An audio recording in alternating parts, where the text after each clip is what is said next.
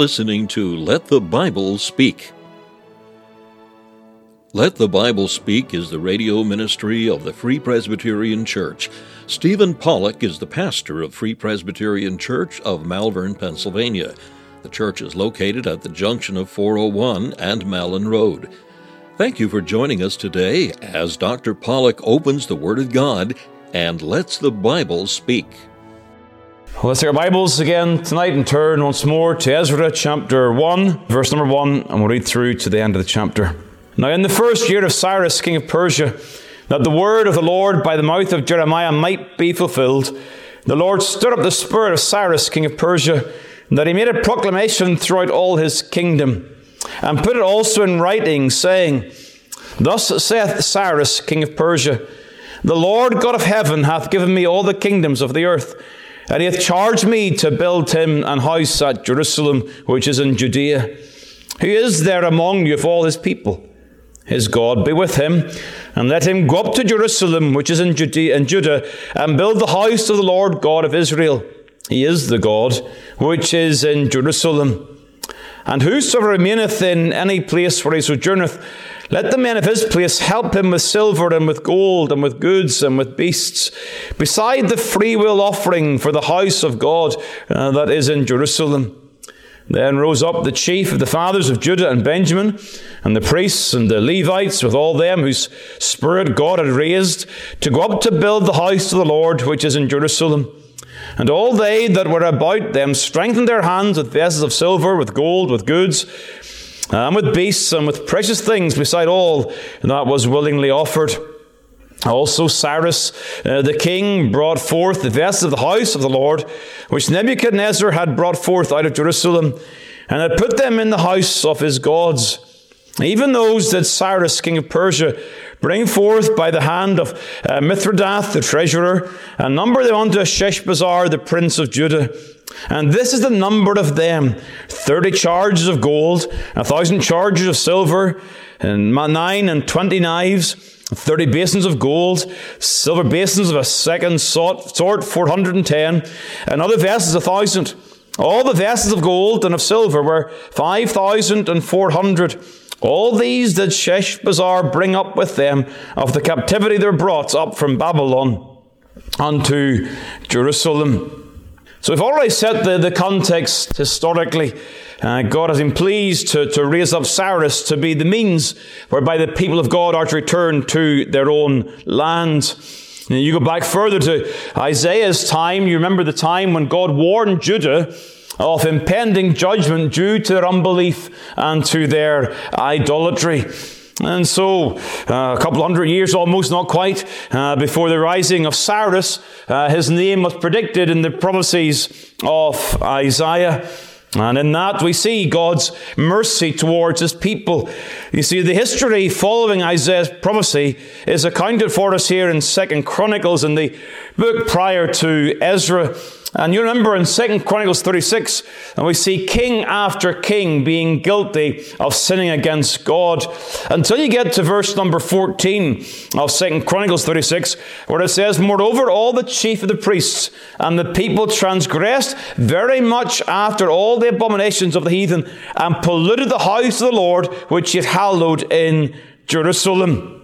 And in light of all of this sin, this advancing sin before the face of God, then it says how they mocked the Lord's messengers in verse 16. And then verse 17, therefore he brought upon them the king of the Chaldees, who slew their young men with the sword in the house of their sanctuary, and had no compassion upon young man or maiden, old man, or him that stooped for age. He gave them all into his hand, and all the vessels of the house of God great and small, and the treasures of the house of the Lord, and the treasure of the king and of his princes. All these he brought to Babylon.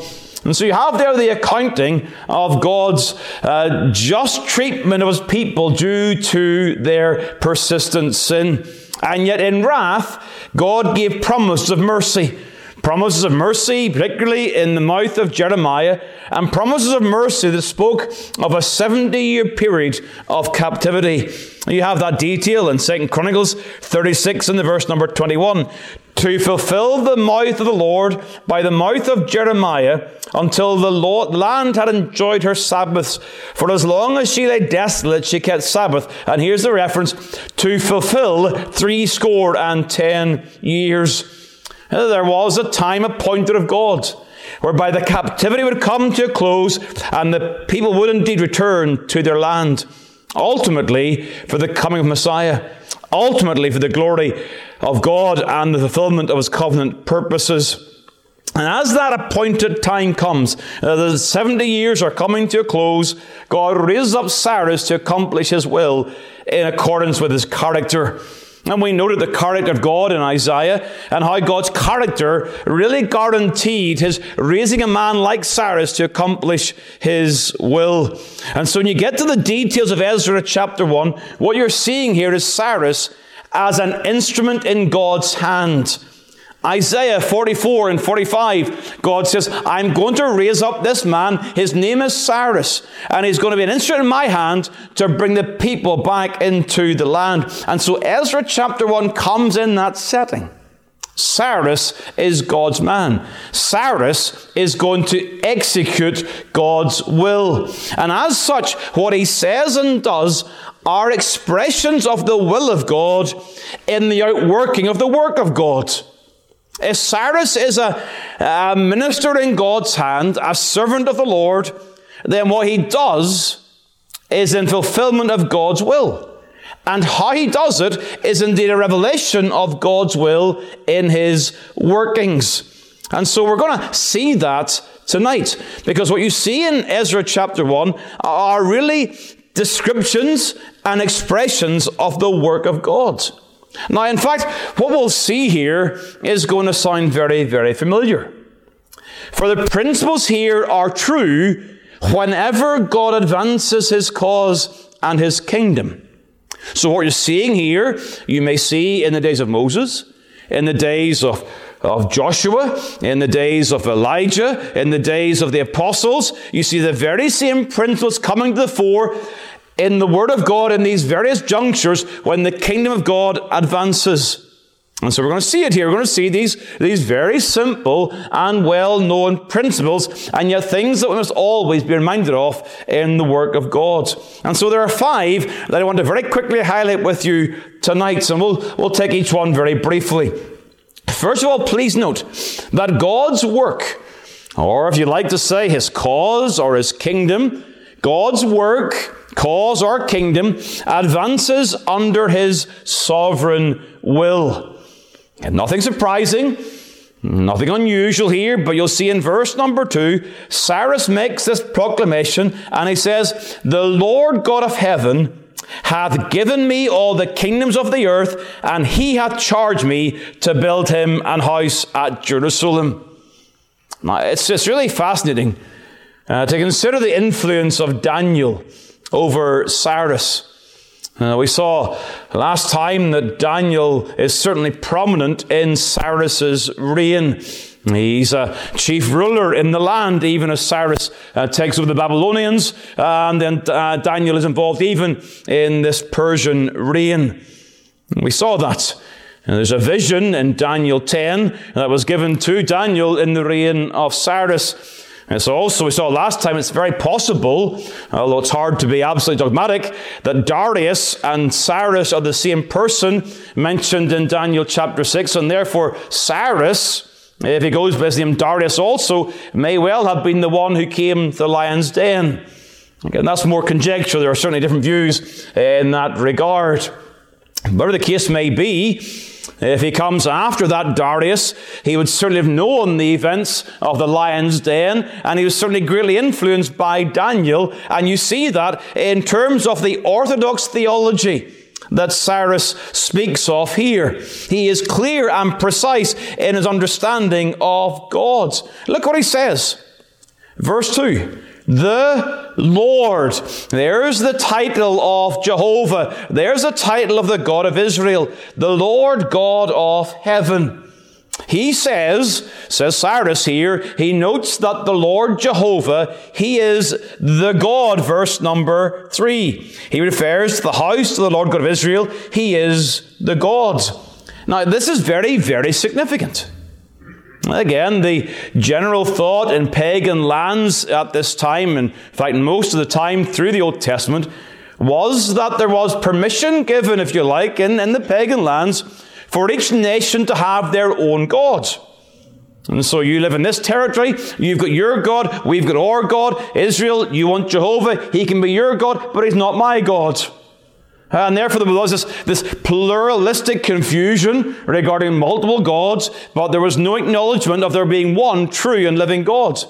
But Cyrus here is giving acknowledgement to the fact there is one true and living God. That Jehovah God is not just God of Israel, He is the God of the heavens. And it's a description again of the universal reign and rule of Jehovah. Though God of Israel, says Cyrus, though he is God of Israel, though his house is in Jerusalem, yet though he's God of Israel in Jerusalem, Yet he has the power to raise up me as a king of Persia to do his bidding. Again, this is a remarkable demonstration of an orthodox understanding of the sovereignty of God. Thus, God hath given him, verse number two, all the kingdoms of the earth, and the Lord hath charged him to build him an house. And so it's a recognition again by Cyrus that God's work advances under God's sovereign control and will. And God's work can only advance under his sovereign control and will. We will not be able to cause the growth or the advance of the kingdom of Christ beyond the will of God. What we do is governed by God's sovereign will. But that's looking at it in a more negative sense. In a positive sense, God's work will advance because it is His will. And because He is sovereign over His will, then His work will advance, His name will be glorified, His kingdom will advance, and Christ's church will be built because He is sovereign over the kingdoms of this earth. God's good pleasure, in the language of Isaiah 53, God's good pleasure, God's will, will indeed prosper in the servant's hand, namely Christ.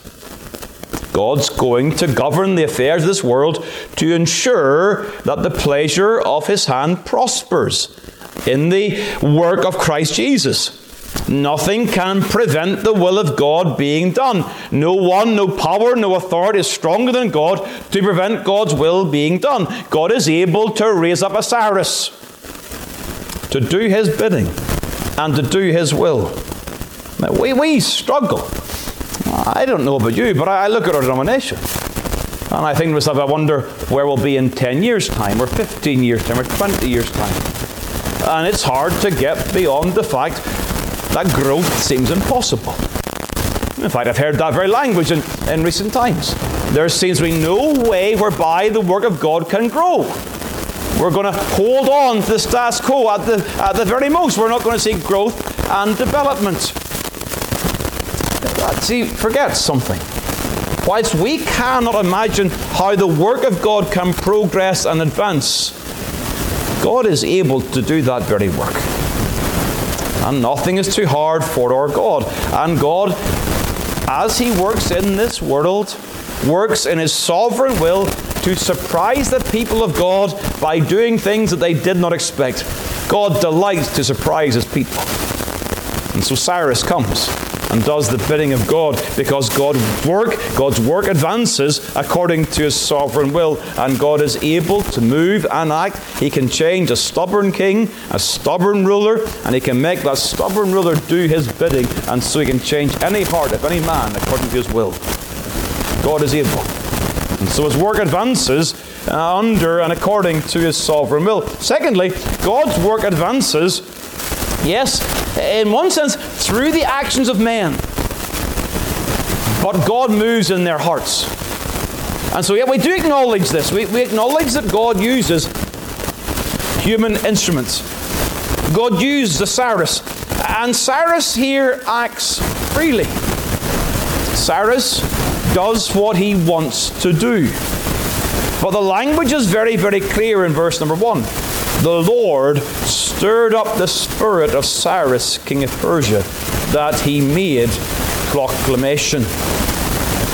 Again, there is some mystery here as to how does Cyrus come to know the will of God? Was it through Daniel? Was it through Daniel sharing Jeremiah? Was it through Daniel sharing the words of Isaiah? We're not told. But Cyrus clearly understood the word of God. But what Cyrus does not say, he does not say he was not aware of what God is doing in the background. The narrative tells us that. The Lord stirs up the spirit of Cyrus, but in Cyrus' own mind, he acknowledges that God has raised him up, and therefore he will do the bidding of God to send the people back to build the temple. But behind Cyrus' actions and words is the work of God. God stirs up his spirit. And so it is over in verse number 5. Again, in relation to others involved in this work, then rose up the chief of the fathers of Judah and Benjamin, and the priests and the Levites, with all them whose spirit God had raised. And so you were seeing in Cyrus and also the people the same work of God in moving the human heart to do His will. From a human perspective, the people delight to do the will of God. From a human perspective, they desire that. They have an impulse to do the will of God. You think of the, the, the, calling to the gospel ministry, and we often talk about young people are not so young, and they feel called to the ministry, and they describe this impulse and this burden that they cannot shake off a determination. I must do the will of God in this regard. I, I must preach the gospel. Here we're seeing the background to that. It is the work of God in the human heart, stirring their spirits, making them willing, as it says in Psalm 110, making them willing in the day of the power of the Messianic King, Christ Jesus. He works to make men willing. And they are willing, they are glad, and they are happy to do the will of God. They are made willing to be saved, and they are made willing to serve. Both are true. God does not just work in us to draw us to Christ, He works in us to give us a desire to serve His name. It is the will of God, and it is the work of God. You see, in days when the spiritual tide is out, there is usually a lack of enthusiasm in the work of God.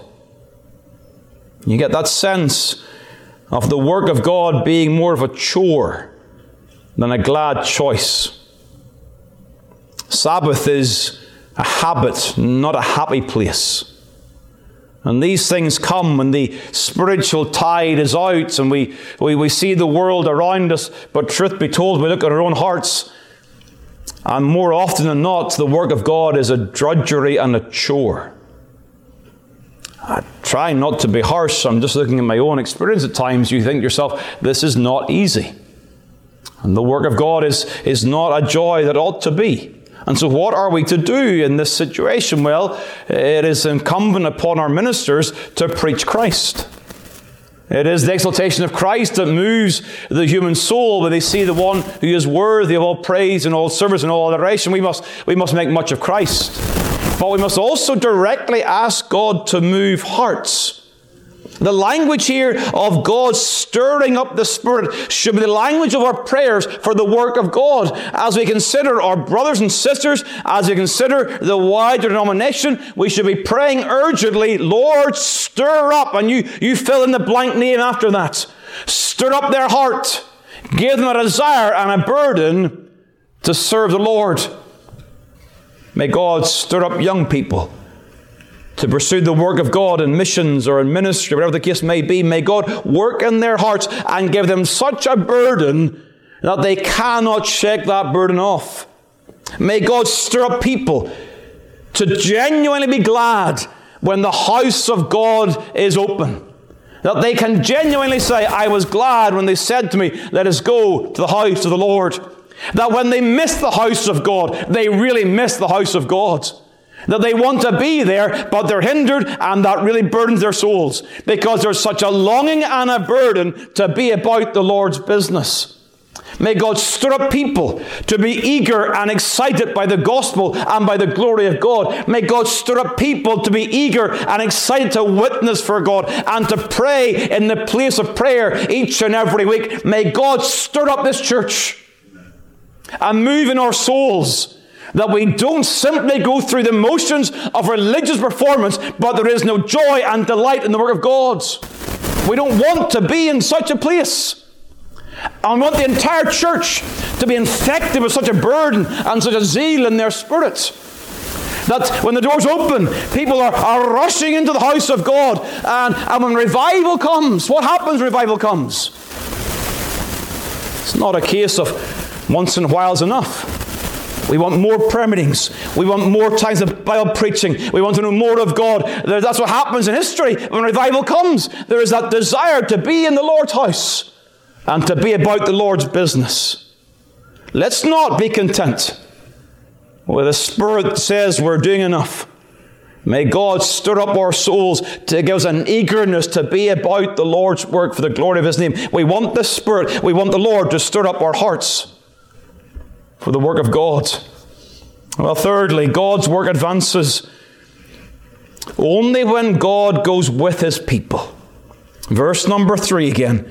Who is there among you of all his people? His God be with him. He hears the burden. A recognition again that Moses' burden should be our burden. If thy presence go not with me, carry us not up hence. That the testimony of God to Joshua be our understanding also. The Lord thy God is with thee whithersoever thou goest. We, we want that. We want to be those who can be said of, as it was of the Corinthians, we are laborers together with God's. We want to know the Lord's presence in the work. And again, we must do so upon our knees, pleading with God that if you do not carry us into this work or that work, let us not go in that direction. You must come with us, Lord, if we're to know your blessing and the work of God advancing. That should be our burden. We should be seek to be faithful, not to grieve the Spirit of God. There's no sin in the camp that would grieve the Lord, and therefore the presence of God be at a distance. We want the Lord with us in the work of God. Fourthly, God's work advances when the people go forward in unity. Verse number four. There's a description of those who me, and some were going back to the land. And again, we see that there is the recovery in the ministry of Zerubbabel. Uh, he's the, also, his other name is also given here in Sheshbazzar, that's Zerubbabel. There's that returning in his time, a later return in Nehemiah's time. But for those who remain in verse number four, they are to contribute also to the building program that they're to give and support the work of God. And so in verse number six it says this, and all that they, oh, sorry, and all they that were about them strengthened their hands.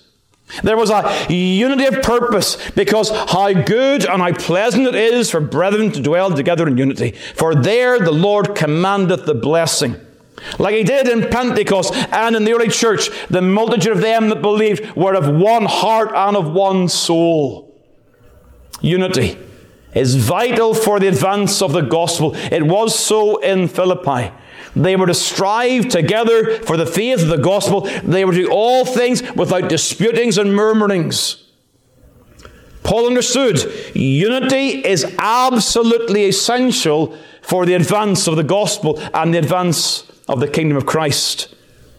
We must pray against division. The devil's purpose in the church is to divide the work of God. We must pray against division, and as we pray against division, we must ensure by God's grace that we are not an agent of such division. That our actions, though they may seem wise to yourselves, if they're going to harm the unity of the church, we must be careful not to engage in such practices. I'm not suggesting that we are soft on truth, we stand for truth, but in secondary issues we must show charity and love. Accepting differences, even in the house of God, but differences that do not provoke division. Unity is essential in the work of God. And as you pray for our churches and our mission fields, please pray urgently God, keep division out of our work. Unity is required for the work of God to go forward. Fifthly, God's work advances in conformity to his revealed will. And this really sets the scene for what we'll see in future studies. You see, God's work is under his sovereign will. We, we rejoice in that. God, God's work, it, it advances as he moves in the hearts of people. God, God's work advances when He goes with His people. We, we see this. We see God's work advancing when people go forward in unity. But all of that advancement is in conformity with God's revealed will. Eh, on the surface, it is the Word of God through Isaiah and through Jeremiah. It's the Word of God that comes to Cyrus, and he says in verse 2 He hath charged me to build him an house. Cyrus's actions are in obedience to the will of God. And the chapter before us is really a chapter that marks recovery. You remember in 2 Chronicles chapter 36, and the verse number 18, it says this And all the vessels of the house of God, great and small, all these he brought to Babylon. And then down in verse number 8 of chapter 1 of Ezra, even those did Cyrus, king of Persia, bring forth. What of those? The vessels, verse 7, of the house of the Lord, which Nebuchadnezzar had brought forth out of Jerusalem. You know, in my Bible, it's one column to the next. Just a few words between those two verses, yet there's significant decades of human history. But in a blink of an eye, if you like, in the, in the mind of God, He brings about recovery and restoration. And what He's doing is, He's bringing the people back to what matters the temple, the worship of God, the sacrifice, the gospel pictured in the temple, the gospel of Christ being the foundation of the well being of the people of God. The temple comes before the wall. Ezra before Nehemiah. And God is bringing the people back to the point where God is central in their lives because that is His will. And God's work always advances when the gospel is central and the worship of God is paramount in the life of the people of God. Advance comes in conformity to God's revealed will. And to that end, we call upon the Lord. To that end, we get before God and we say, Lord, we know your word, we delight in your will. Grant us the grace to do your will to your good pleasure. Thank you for taking the time to listen to this episode of Let the Bible Speak from Malvern Free Presbyterian Church. If you'd like more information about the gospel or the church, please email malvernfpc at yahoo.com we extend an invitation to all to join us as we worship the Lord each week. You will be made very welcome. We meet for worship on the Lord's Day at 11 a.m. and 6 p.m. We preach Christ crucified.